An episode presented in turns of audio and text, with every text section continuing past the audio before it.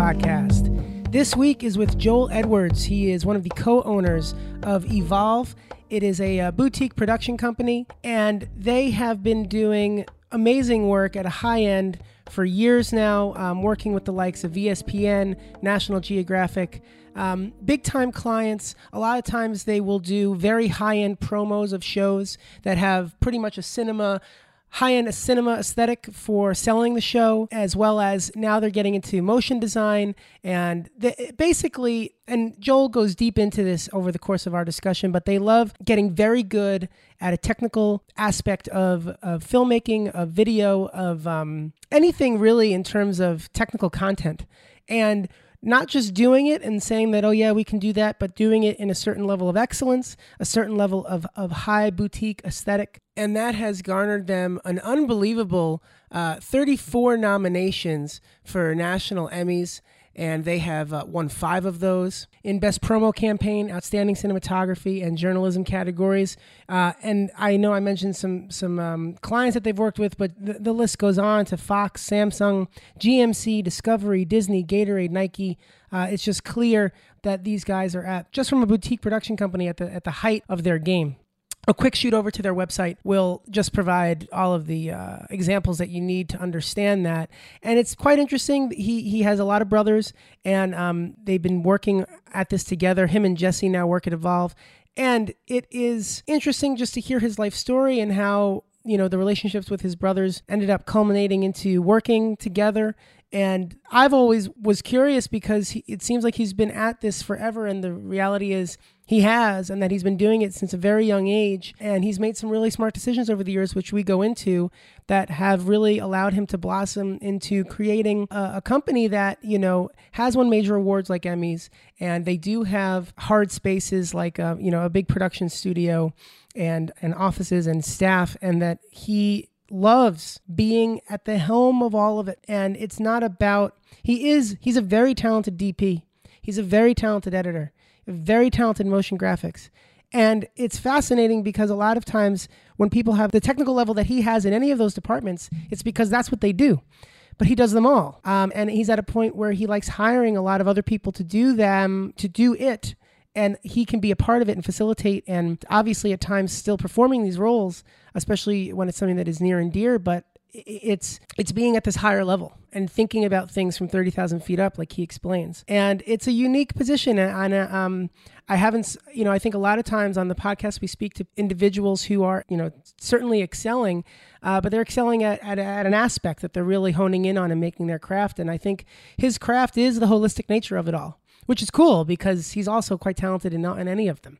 So anyway that's a lot of high praise for joel um, and I'd like to thank Film Supply for connecting us to them and Cody Dulock of Film Supply for um, getting this to happen. And so it was, I've known Joel for a few years now.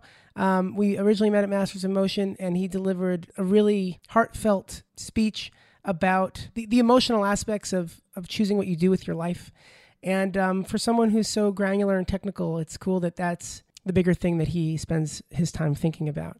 Um, and so it was really, I've always found it to be inspirational, and this uh, conversation is no different. Just some housekeeping. If you can like and comment on iTunes, that will help spread the uh, conversation and the show further. We're on all social media channels at AVC Pod. That's our handle. And for any inquiries, questions, or uh, guest ideas, you can email uh, this show's producer, Courtney Ryan, at courtney at avcpod.com. So this week of Evolve, the boutique production company, Joel Edwards.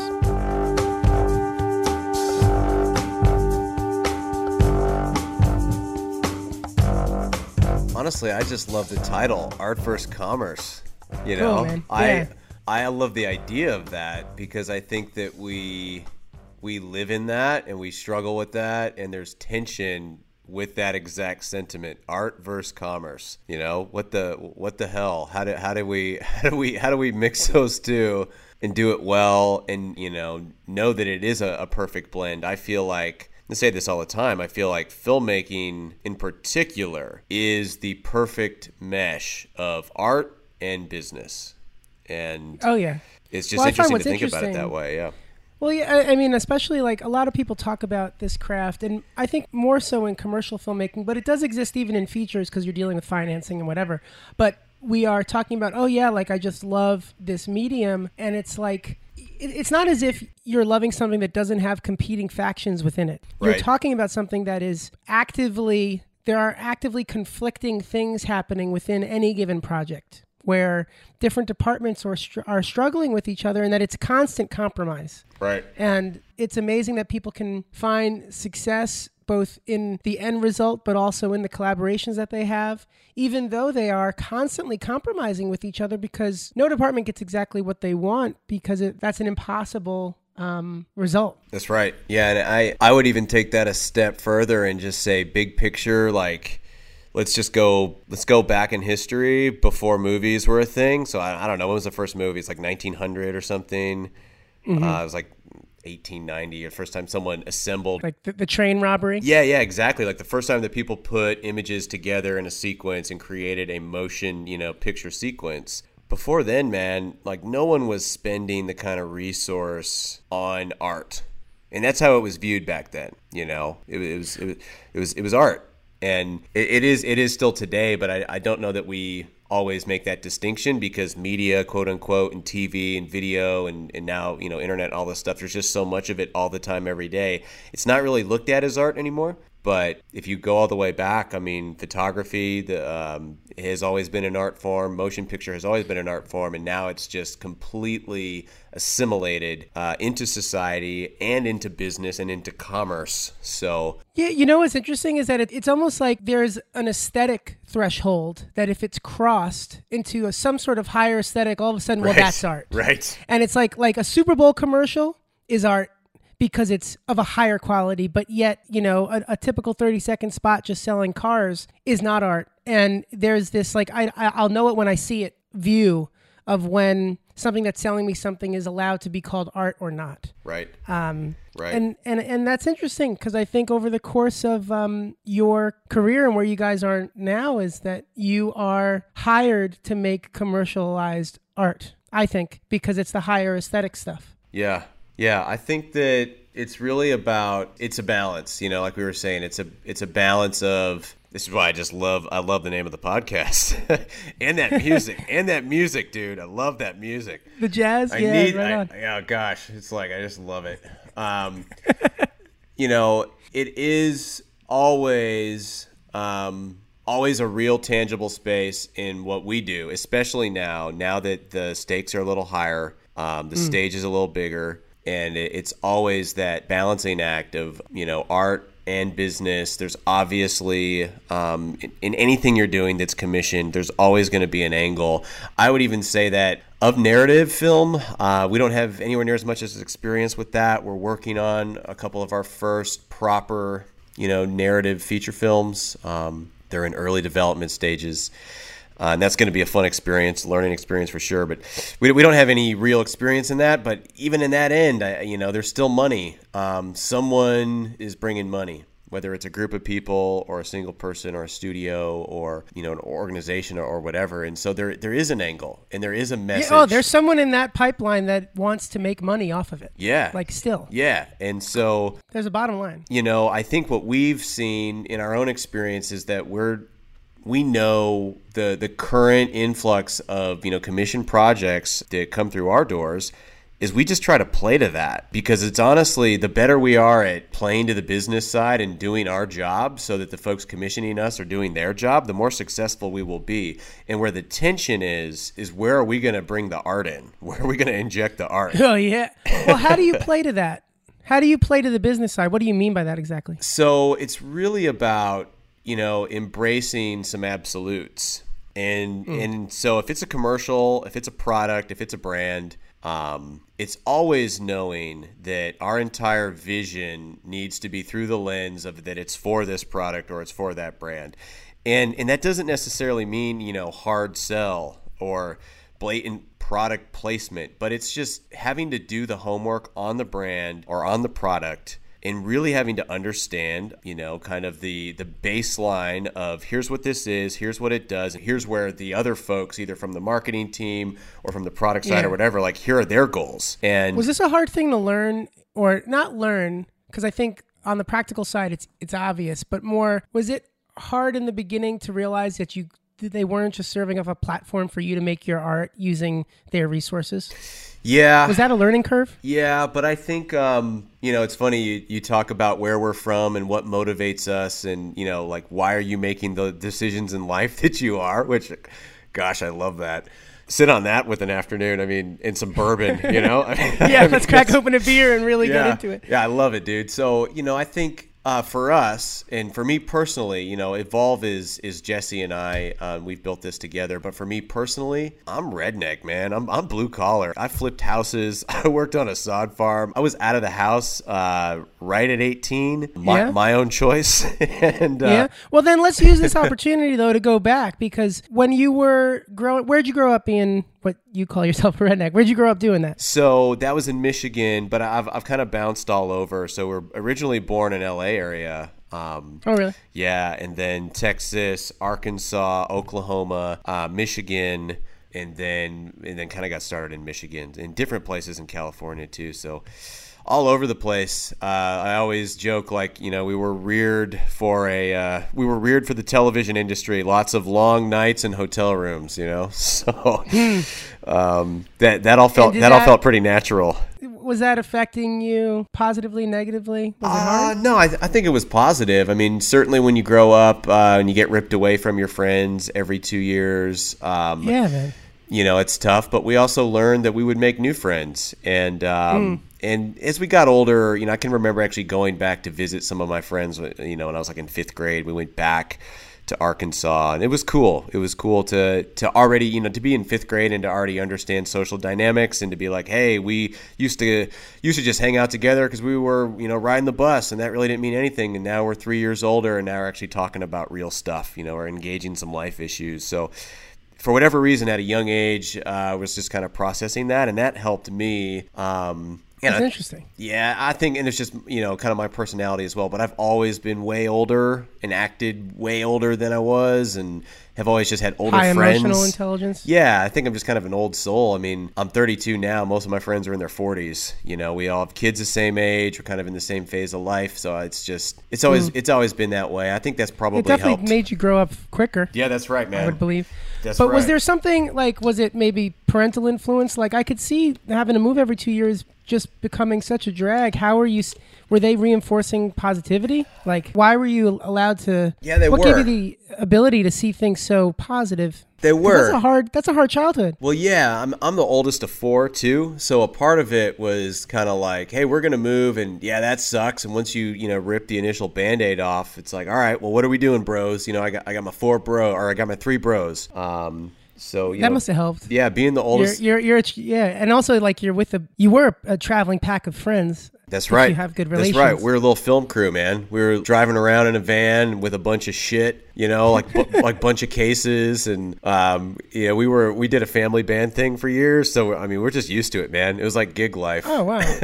did you? Yeah, like, and how how young did um the idea of filmmaking be introduced? Like, were you one of those young kids doing it, or did that come a little later? So for me, uh, when I got to high school, I really got into uh, just the social scene there. So I was, you know, playing varsity sports, uh, especially junior senior year. Man, I really we were just kind of living days and Dazed and Confused. If you've seen that movie. Sweet, that's my favorite. so that was us, man. Like we used to have parties uh, at my house when my parents would leave called Ed's Fest.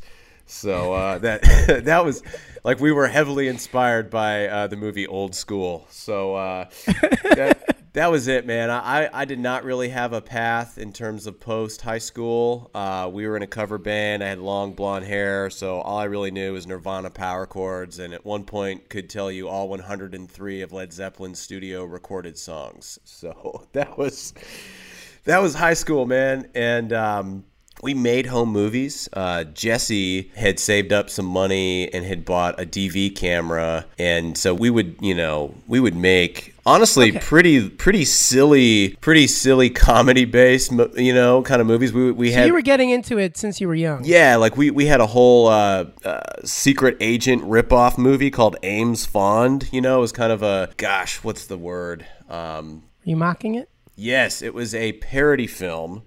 Parody, um, called Ames That's Fond, great. and like we love Mel Brooks, man. So Robin Hood Men in Tights, Blazing Saddles, Spaceballs, like all time favorite. So so we would just do that and we would we would dink around but we would take it a step further i remember looking at some of our original um, original little home movies and you know we were doing roto and adding explosions and sound design and this was all through in, through sony vegas uh, and then I, re- I remember, yeah, I remember. I remember um, when Final Cut dropped in their first iteration. When, when you guys were making this stuff, were you thinking at that time that it was gonna like? Were you guys talking like, what if we do this stuff? No, no, professionally. No. So I had an aha moment. So after kind of getting kicked out of the house for you know one too many Eds fests and uh, and some other stuff um, I was living with friends, and I, I, got my own apartment with some friends, and was working uh, on a sod farm, which, by the way, is like the dirtiest thing you can ever do in your life. I mean, you literally just grow and harvest grass, and then go install it in rich people's lawns. Uh, so, so that is brutal work. That is hard labor. It's long days, uh, but it drives you because you're kind of paid. You know, you're paid by the pallet, and Oh, really? And that's interesting, you know. And, Incentive. Yeah, and uh, and so I learned a lot of, and you know, I've always been a hard worker. One of the favorite things that we did growing up is my dad would pay me to do graphic design. He published a newsletter. Um, and so I, I, was on QuarkXPress, one of the original iterations, and would lay stuff out and would, and would do little graphics and titles. So it's just kind of been there forever. And, mm. and, and he would also he was stingy man so he he would only kind of pay you know kind of per piece and so the more that we did the more you know the more bucks we'd get and and that's good. And I think that that was an incredible driving factor. So for me, Sharpening I had a, your business chops. Yeah, yeah, and and so I had an aha moment um, when uh, the farm that I was working at. I flipped houses too, so I kind of did two different jobs. And in the farm I was working at, uh, went to get a uh, a quote for a commercial because they were a pretty big operation. I remember they came back and they were like, "Oh, it's crazy expensive. It's like twenty thousand dollars, you know." And this is two thousand four, two thousand, yeah, this is late two thousand three like that's just so crazy. And i remember being like dude i'll do that for a thousand bucks. You know i'm like i'm like i can do that. And so i kind of had that moment of hadn't really been steered into this. Obviously understood that there was an industry here uh, film and tv and that there's people that make this stuff and there's a big industry around it. But this is before kind of right before the big hd breakout. And yeah it was very very inclusive insider kind of secret society industry at this point. Because i remember over the next year getting into it and, and people inside the industry and outside of the industry just being like you know this is a very rare opportunity. So um, long story short got uh, a loan uh, for 15 grand bought a sony fx1 i think which was one of the original dude that was my first camera. No way Dude, yeah, that, and like no one knows it. When I say my first camera was an FX1, no one knows what I'm talking. It's an dude. EX1 without XLR That's imports. right. That's right. And you need to get your own XLR box. That's right. You had to pay the extra money for the audio breakout. That's right. Yep. So, uh, God, you're so, the first person I know that's owned yeah, one. Yeah, man. HDV. Do you remember that nightmare? I mean, it was just like how many times you drop frames on ingesting through FireWire 400. It would. Just oh like, my ah. God, you're bringing up like just Sorry. absolute nightmares Sorry. of college. Yeah, I didn't. I didn't want to. Uh, I didn't want to go there, but it's the truth. And then the Letus so, adapter, oh and you know, God, anytime yeah. you wanted to shoot anything, your camera was like three and a half, four feet long. Oh my God, man! So that yeah, that was so us. So we got into that. We had numerous iterations. We had the uh, HVX 200, of course, with P2. Mm-hmm. Uh, it was a huge deal. Um, I mean, you name it. Any of those original digital cameras in HD, we we had them. We used them. Um, and when you first started out, now was the was the foundation for having your own production company just inherently there from the beginning because of the way that it all started for you? Yeah, I, I've always been that older brother, family band leader. You know, Ed's Fest event curator. Uh, I've just I've always had organization, uh, which is interesting because I'm by default not the best structured leader. Um, I don't know if you do the Enneagram. Out of your brothers. Yeah, I don't know if you do the Enneagram personality test. It's really interesting. Uh, it's like a Myers Briggs, but it kind of looks at it differently, and it's just shockingly revealing uh, for us. And our, our we use it here. Our staff goes through it. A lot of my friends out here do it, and and so my my number on there is I'm a leader, I'm brash, but I'm I'm kind of a I'm, I'm a challenger, and so I'm fearless. I'll go in and kick the door down. My whole thing is ready, fire, aim, right? So I'm like, that's just me, and so there's not as much Yeah. structure or you know intentionality and or you know delegating leadership knowledge per se as it is just I, I just run with stuff really hard i'm really able to out hustle and say hey i, have an idea i want to pursue it. Um, it's just kind of relentless and then we kind of fill in the details later. So so so yeah from from the get-go Yeah. i started an llc it was called j3 tv productions. Um, it was for me and my brothers. I was immediately thought that those guys were going to do this with me. Um, they all have worked with me uh, at one point or another but jesse who's number three in the list so i'm 32 he's 26 he's a little bit younger um, he was the one that really kind of stuck and resonated with me. It was interesting too because when I was kind of in my dark days, when I when me and the family weren't talking, he was the one that was open and Yeah. he, and he was receptive to me. Uh, when my other brothers in a season had kind of shut me out, and uh, they just kind of makes sense Yeah. where things are now. Yeah. But that that's also interesting that, you know, it does make sense. I can understand how Evolve as a family affair because it's always been a family affair, regardless if it was, um, you know, playing music and then or throwing parties, or right. and then as That's you got right. older, it just kept going into this, and that makes a ton of sense. that's right. yeah. Um, and it, you know, it also was just a natural progression. Yep. And so we had that in in that business. I mean, you know, weddings, 100%, little little tiny jobs, little corporate gigs, little events to cover, um, and it still wasn't sustaining itself. So I actually I DJ'd on the weekends, um, just hustling, and then I ended up taking a job at a company in Detroit that did a lot of you know motivational speaking seminars and would turn them into you know a DVD series and set that you could purchase. So all throughout this time, I was freelancing and I was starting to work a lot with ESPN. So you know, first year 2004 was doing a lot of freelance stuff, kind of at a more elite television level. But then the day to day was you know whatever. How'd you how'd that connection start? So I went to school for a total of one month and took one class at a, at a community college. And on and on on the Yeah. on the second week, they asked for volunteers to come out and do a ESPN college football game. So you just had a unique opportunity. Yeah, and so I was there and I networked at that event, and the guys were like, "Yo, this young kid has some hustle and has some smarts, and he's not afraid to jump into stuff." And immediately just started those opportunities, and I would take any freelance gig that, Cool. that came. And then about about a year later, uh, I met some guys uh, in LA. They were good dudes. They were working in TV, and they kind of said, "Hey, we want to buy out this J3 TV thing and move you to Chicago, and we're going to invest capital, and we'll build a little business." And so we did that, and um, Jesse came with. How are you how are you deciding that decision cuz that seems like a pretty pivotal moment and I could understand not being sure if it's the right move or not. How did you determine that that was a good move? Because clearly it's led to all of this, so it was the right move. Yeah, you know, it's it's it's a it's a great question, and it boils down to something that I still have to deal with to this very day in decisions that we're making right now, and it's uh, it's humility. Being my characteristic, like being my character type. I'm telling you, man, there are days at my worst where I'm like a gorilla and I'm like just smashing down buildings, and and that's the way I feel. Um, I have, I have, I have. You know, we all have dark sides, and so for me, it's a very blunt, brazen. Um, I can do it all. I've got, you know, I'm talented, and I just, I can just bulldoze. The problem is, is that that never works. It doesn't matter how talented you are. It doesn't matter what you're able to bring to the table. If you are that kind of personality, you're gonna fail, man. You are gonna run people over. You're gonna hurt people. You're gonna hurt yourself. Uh, you're not gonna be collaborative. People aren't gonna like. People are gonna want to work with you. Um, and so the opposite side of, of my personality, and this is my healthy side, and this is where I try to lean, and I think all of the great decisions that I have made have been on this side, and all the bad ones have been on the other side.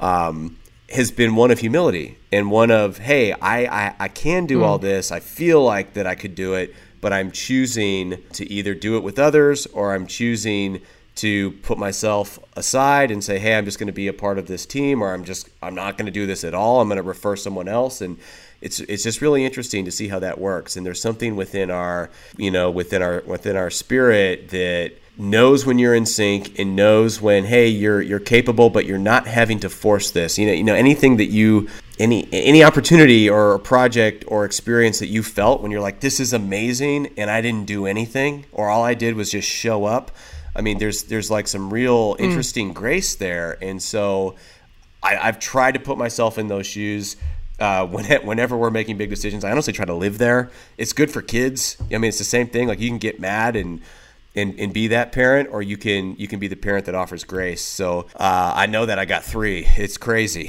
so it's it's one of those things where it's an intentional mindset.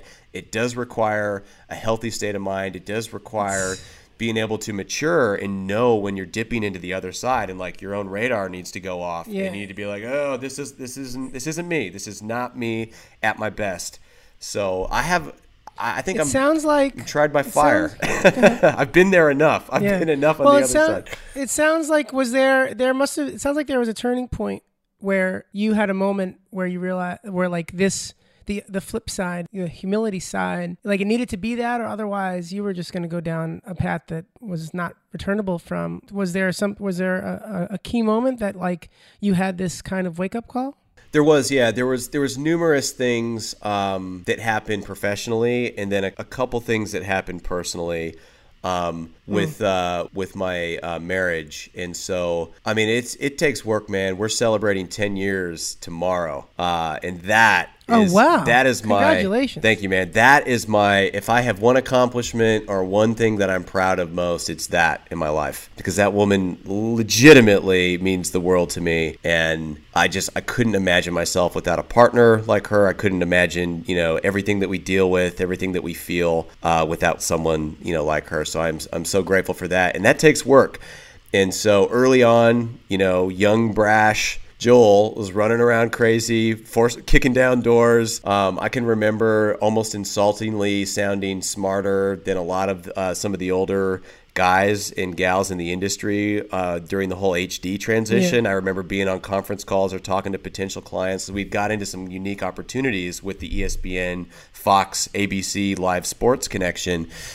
And I guarantee you, man, yeah. I would cringe if I could hear myself talk. Just the way that I, I would kind of force technology down people's throats and tell them like, I think you dinosaurs most older gonna... people could hear themselves at early twenties, they would they would cringe. That's true. You're That's not true. alone in that. That's true. That's true. But um, you know what I mean? Like I just I was that guy, and I leaned on my persuasive charisma but in in sometimes a negative or fearful like projecting fear of like well here's what's going to happen to you guys unless you go with us like I can remember, you know, mm. t- selling projects that way and just kind of being having having that demeanor. And some folks bought into it. Like an always be closing intense thing. That, yeah, like, it was just it was just just way, over the top. just way too heavy handed, man. Anyone that anyone that meets me now is like, you know, hey, you're you're so chill, and how do you deal? And it's like, well, I wasn't always that way. Like I had to prove to myself that my early methods just were not me. They didn't. It wasn't who I wanted to be. But I felt like I got injected into this industry so young and so early. Um, that I had to literally build a shell of armor to feel to feel confident, and what that turned into was being yeah just kind of abrasive and forward and just way too intense about mm. what we were selling and who how we were going to work and all this stuff. So um, and I think that the environment you remind I was me in, a lot of this reminds me a lot of me to be honest with I you. mean, dude, it's the it's the I've been on the I've been on the same kind of journey and arc it's the Sony FX1 bros, man. Like you just get that camera in your hand. that, that, camera just gave us angst. Yeah, it's like the dark side, you know. so, so yeah, dude, that was kind of the story. We we grew that company up in Chicago um, to a point where you know, it, towards the end of it, I was actually trying to name it Evolve. I, I was I got into a kick where I, I, was like, hey, we can't just be, you know, a little production company. We need to be a boutique agency. So I think that I had that vision back in the day before the boutique agency or kind of, you know, production company with benefits or production company plus um, was a thing mm. and it's popular. Before that became in vogue. Yeah, yeah, it's, it's popular now, but I had that vision in, in 2008. Well, you guys were one of the first and I think that being one of the first to do that was definitely, you know, if you're at the beginning of a wave, um, yeah. there, you know, to the to the to the first person goes the spoils in right. that situation.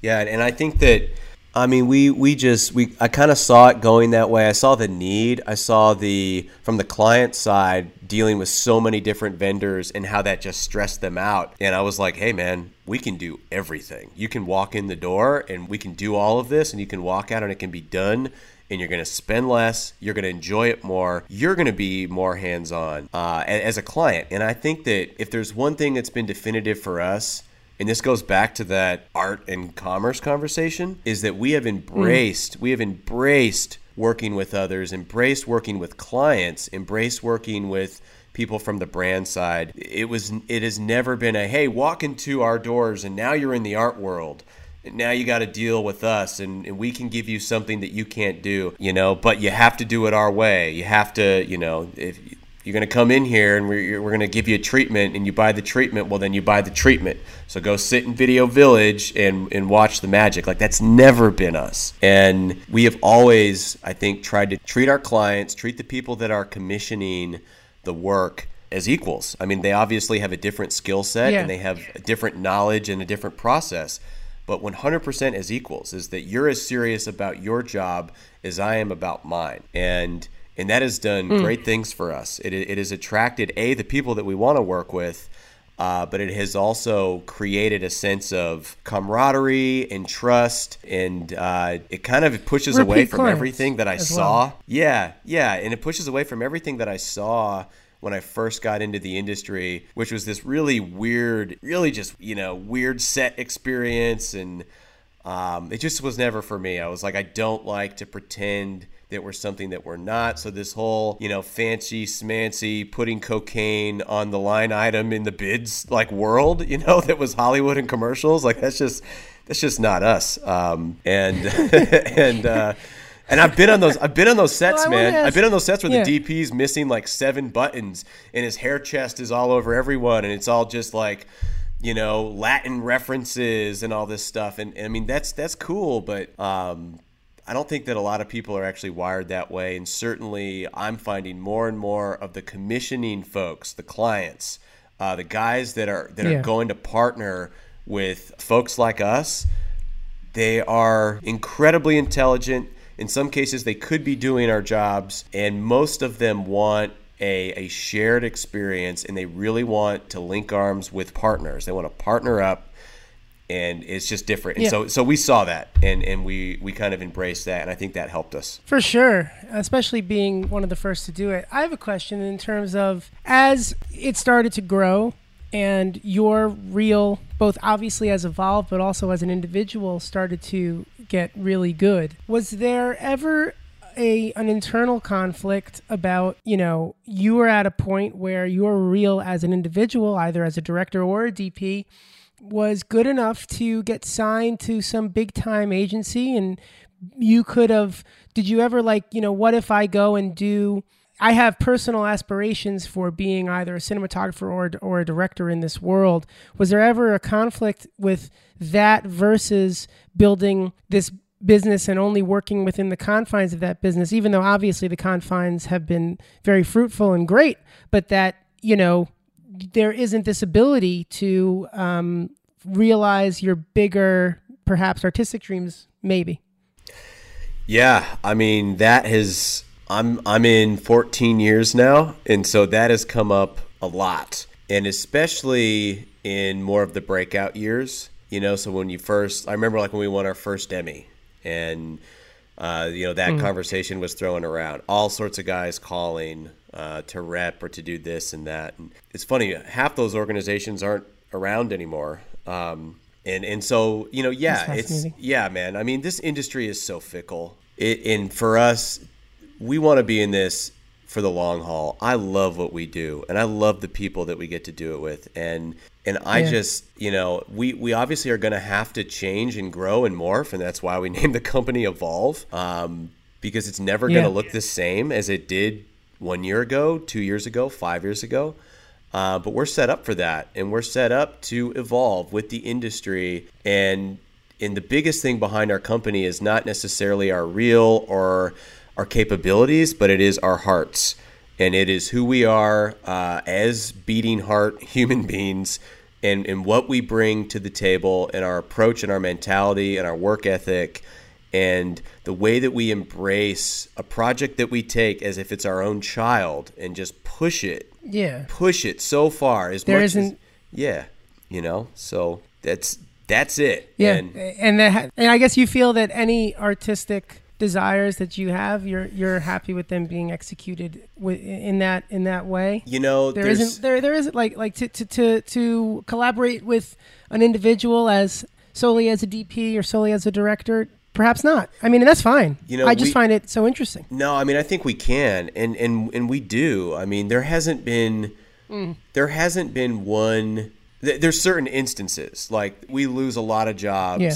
to some of the larger companies. Uh, which honestly, I'm still just a grateful kid that I'm like, oh, dude, we're pitching against the mill. We're pitching against MPC. All right, someone thinks we're legit. We made it to the top three. I mean, I'm happy with that. I mean, maybe that's maybe that's not. Uh, No, that's that's great. maybe that's not cutthroat enough but I- i'm like i'm that means that our work is getting better in the in the moment that our work isn't getting better then that's a problem and that's what we try to keep our head down and, and focus on you know there might be specific instances uh, that we are kind of void from because they just wanted a single you know dga director um, or they just wanted uh, you know this you know this or that and so there there have been those certainly over the years have thought about what the other opportunities are but anything that we've really wanted to get into and that we've had a passion for we've been able to do through evolve. We've been able to do it our way. And and really it's finding other people that are open to working different ways and at the end of the day just want to partner with with really good people. I mean let's just Yeah. let's just bring up like high end post uh, visual effects motion design. That, that was something that i've had a passion for for years. Um, i used to do it uh, back in the day and then about six years ago when we started really getting into the tv stuff we saw a blatant need just just for better quality work. And we also saw a blatant need to be able to include it. Because again this is during this whole assimilation of multiple partners and people bouncing around and how much of a, of a budgetary concern that could be how much of a time concern that could Yeah. be. You got different people with different vision. Um, to bring it all into one house and to do it really well and to execute again we, we just saw that need. And so we just pursued that and you know it was scrappy at first i look back at some of our original visual effects and motion design work and i cringe and i'm like oh but you know we got way better and we we started to recruit very talented people people that are our style people that fit into our flow um, and, that Yeah. was, and that was something that was very important to me that I have uh, massive love and, and aesthetic for. And um, and now we incorporate it, and, and a lot of people don't even know that about us. You know, they they assume that the graphics are done somewhere yeah, else. I mean, you've or- just created this world. It's it's a world where like if you have a desire to do something, you're just like going to figure out how to be how to do it. Yeah, that's in right. this world, That's which right. I could understand why that's so much more optimal. Yeah, that's Um, right. I, I don't like I don't like hurdles. I don't like hurdles, man. Uh, if there's you know something blocking the road creatively, I want to go to my team and be like, hey, go get the go get the cow plow out from the back and let's knock this out of the road. And so that's that's how we think. And um, you know sometimes it's easier said than done. But if it's a if it's a true passion, if it's something that we're really into, we're gonna find a way. We're gonna do it with excellence. That's that's that's the new jam is that we can no longer just do to do it, it, it also needs to be excellent. And so, you know, it's not just about owning a camera or shooting high speed or, hey, let's do something in slow mo. It's like, no, is it excellent slow mo? Because what's out there um, that, that we would look at and what we would aspire to do, and are we going to be able to, you know, live up to that? So, this all just goes to do it right, Yeah. not you know, not not do it just to do it, and um, you know, quantity uh, is is important, but it's always Yeah. about it's always about the the quality of, of what you're doing. So um, we're in that we're in it's- that right now. It's it's it's dawning on me that like you are the um, you're the epitome of the question of this podcast in terms of art and commerce because like as the business owner here, but also like the chief creative too, uh, even on the technical front. Like you're handling so much of it. What aspect do you like the most? That is that's the question. I mean, it, I mean, it comes in seasons. Um, I went through the. That's a good answer. I went through the DP season and um, and and I love it, but I I am just not obsessed with frames, like you know, like I used to be. Um, I am not as preoccupied, you know, with uh, a particular lens or um, a particular light source as I used to be. And I honestly think it's helped. Why our, do you think that is? I think I think once you get in and you do it a lot and you're able to do it so well, um, someone like me, an entrepreneur, moves on to the next thing. And you're like, hey man, I need I need a challenge. And it's not that shooting isn't a challenge. I mean, obviously, um, to get great results and to do it consistently every single day, it's a challenge. But there are certain parts of it that you learn, and once you learn, you're just able to turn on. It's like riding a bike or drawing. So um, you know, I, I, think I just got to a point, and I also got to a point where I wanted to start to bring in others and and just collaborate mm-hmm. more and bring another style another aesthetic, and I start to put as equal value on that as I did my own journey with it, you know, in, in my own style and, and, and what and what I would do, and so what I love about Evolve is it gives us gives us the opportunity to try different things and to keep pushing the bigger picture forward, like to push the art as a whole forward. And so sometimes on a certain kind of yeah. piece, that's about photography. So that's their, you know, or, you know, cinematography. I, I, still call it photography, but um, the the idea of like we're going to do this live action. Here's the style. It's motivated by this. This is our marquee you know device that we're using to make this film make this video tell the story. It's all about the live action cinematography. So i like that. If that's the way that we're going into it um, then that comes with a whole kind of set in our opinion of process and guidelines and what that's going to be. But that's just one tool man. You know there's there's there's yeah. there's editorial. Yeah. there's editorial. Like if you look at our work it if people say this all the time, you have a style. I'm like, no, we don't. We can do anything. I'm like, no, you have a style. So that's like the business guy. You absolutely in. have a style. Yeah. so, so like without question, yeah, you have a yeah, style. Yeah, yeah. All right, fine. So you're you're right. Still want to do your project. Uh, so it's just one of those things where it's one of those things where you know we're like um, embracing that a little bit more. And so we use that as a device and we'll go into things and, and sometimes we have to challenge ourselves because we know that style. We know the initial instinct of how we would cut something together. And so you know jesse and i'll sit in the room and we'll be like no like not gonna do that. Oh well, maybe we'll do that. Like no not gonna do that. So we we we we try to make space uh, for indie hour, which is which is our our term that we use. It was coined by Gareth Edwards. Uh, but on the latest Star Wars, he literally gave an entire hour planned, paid in the schedule for exploration. And and so what that means is like mm. you don't you're not shooting your shots, you're not you're not checking off your, you know, your your list.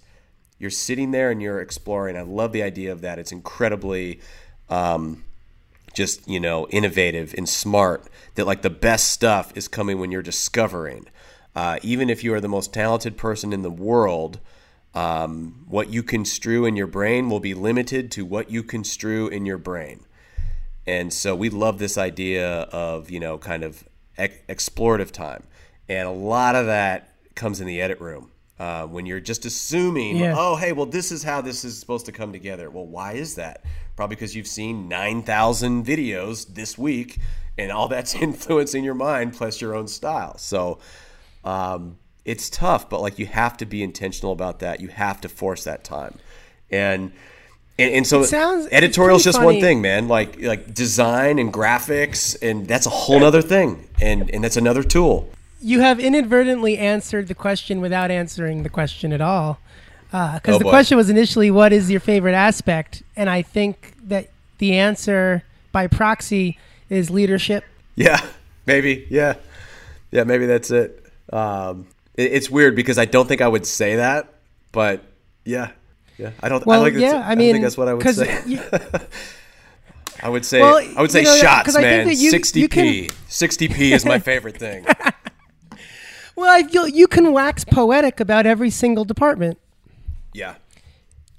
And and I and it's this not might be a breakthrough.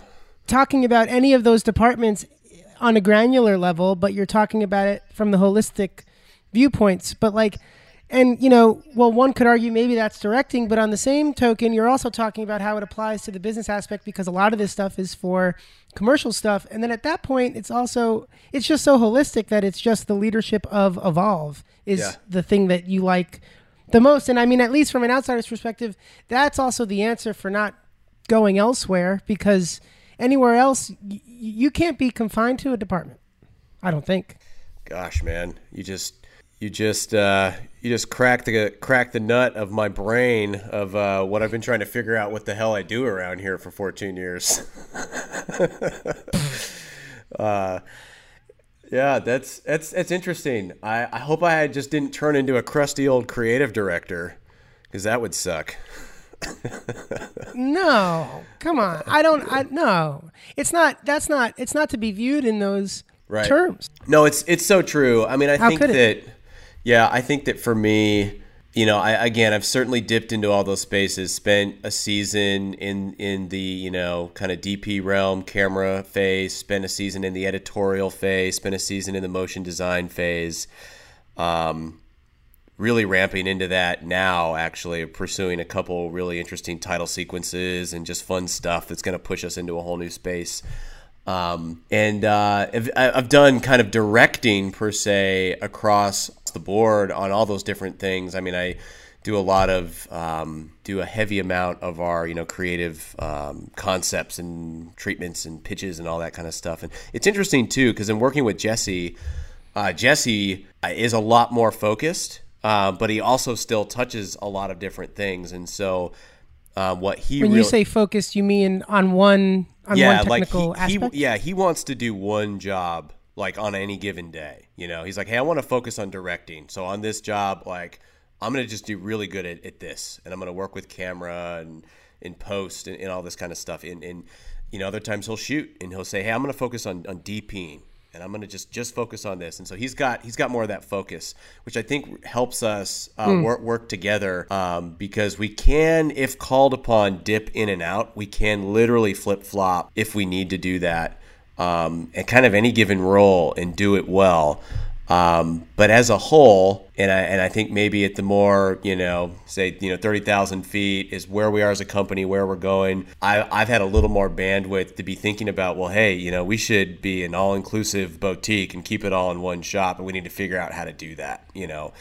Um, and so I have a little more mm-hmm. space mm-hmm. to do those sorts of things because those have been those have been my you know pushes on. And when when it's funny you call it out, where does that bandwidth come from? It comes from it comes from having the having that 360 view and not just being in one thing. So, um, yeah, I, I the, agree with you. But the advantage is that you know those things weird. super well. I'm caught in the tension. Yeah.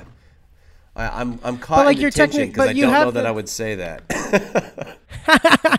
yeah, but I, but I think uh, you know what does make it unique is that your technical understanding of any of those are at of high performance yeah. level of any uh, spe- person who's doing that role specifically with their career. Yeah, that's right. Um, and that's a unique trait. I I've always liked the analogy of like you know the the NASCAR racer. I, hate, I hate bringing up all these redneck analogies, dude. I'm just listening to myself, but it's I mean whatever. It's it's you me. are redneck. So, so the NASCAR driver self-proclaimed, self-proclaimed.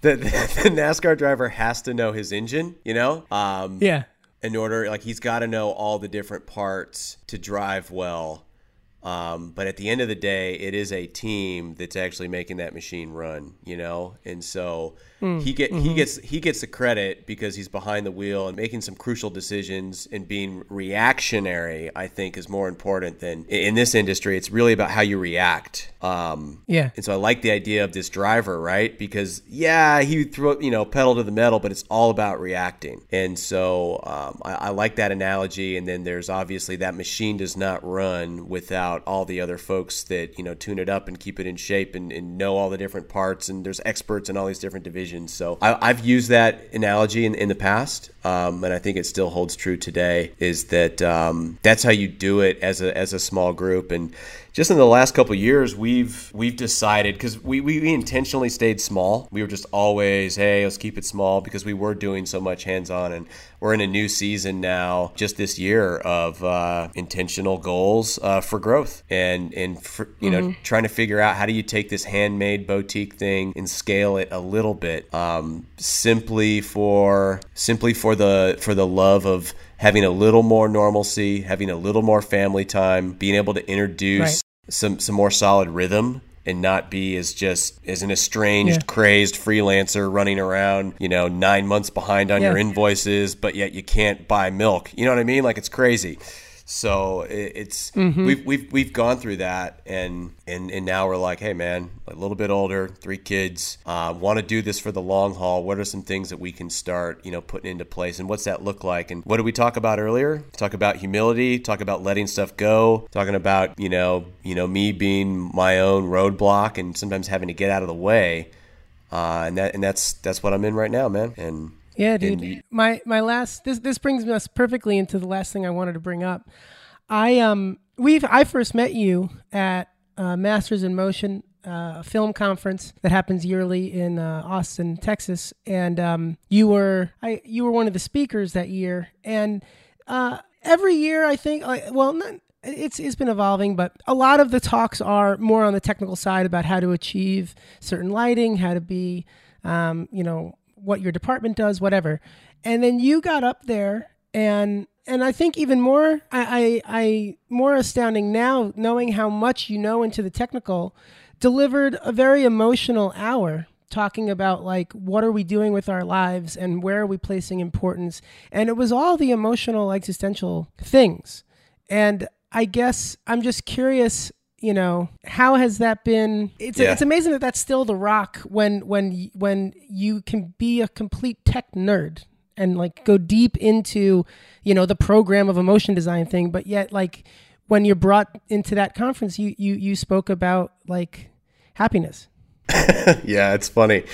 Um, my uh, my my my good friend and fellow uh, NYC director uh, L uh, L Ginter said, "Dude, you got up there and gave a sermon." I was like, I was like, yeah, maybe I, maybe I did.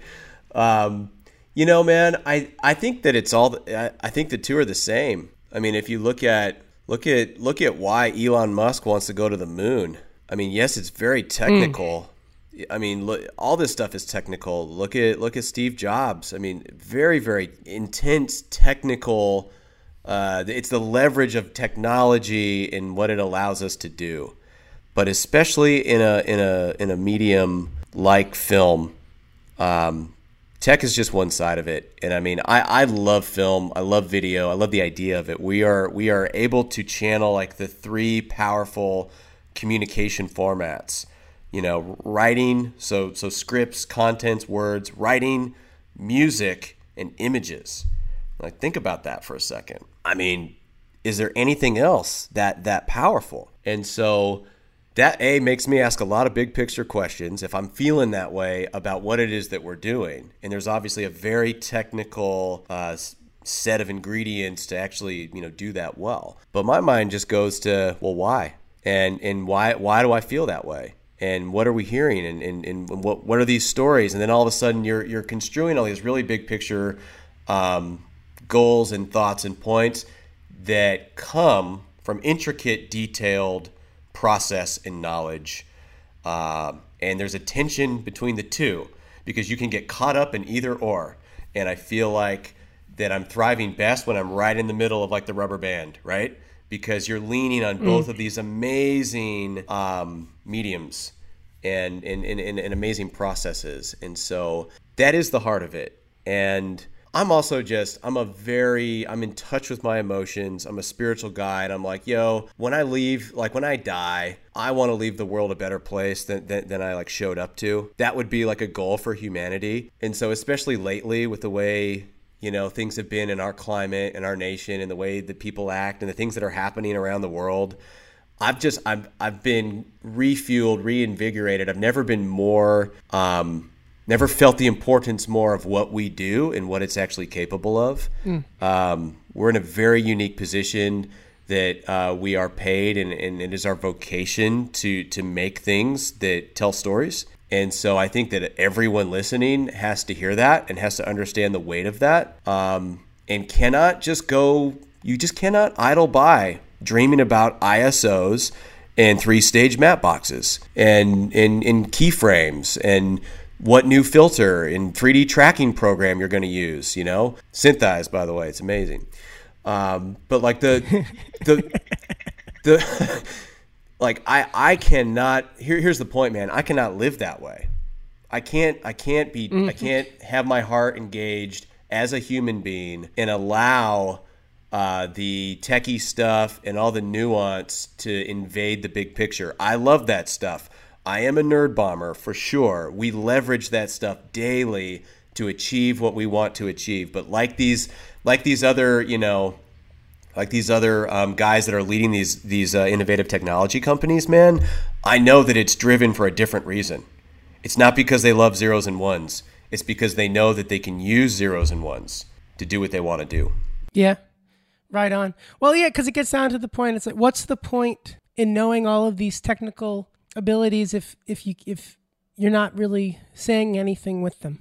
That's right. And What's the point? I think that um, what's the point? And I think I was excited to talk to you, and I, I had a feeling that we were going to get to this type of uh, headspace because that's that's where it seems to go with you. And um, yeah, man, I, I've really enjoyed this conversation, and um, you know, thanks so much for, for, for sharing. I love it, dude. Love the podcast. Love what you're trying to, you know, say even just with the name. Uh, always love talking to you. Hope to see you soon. And uh, cue that sick music, man. There it is. Thank you, man.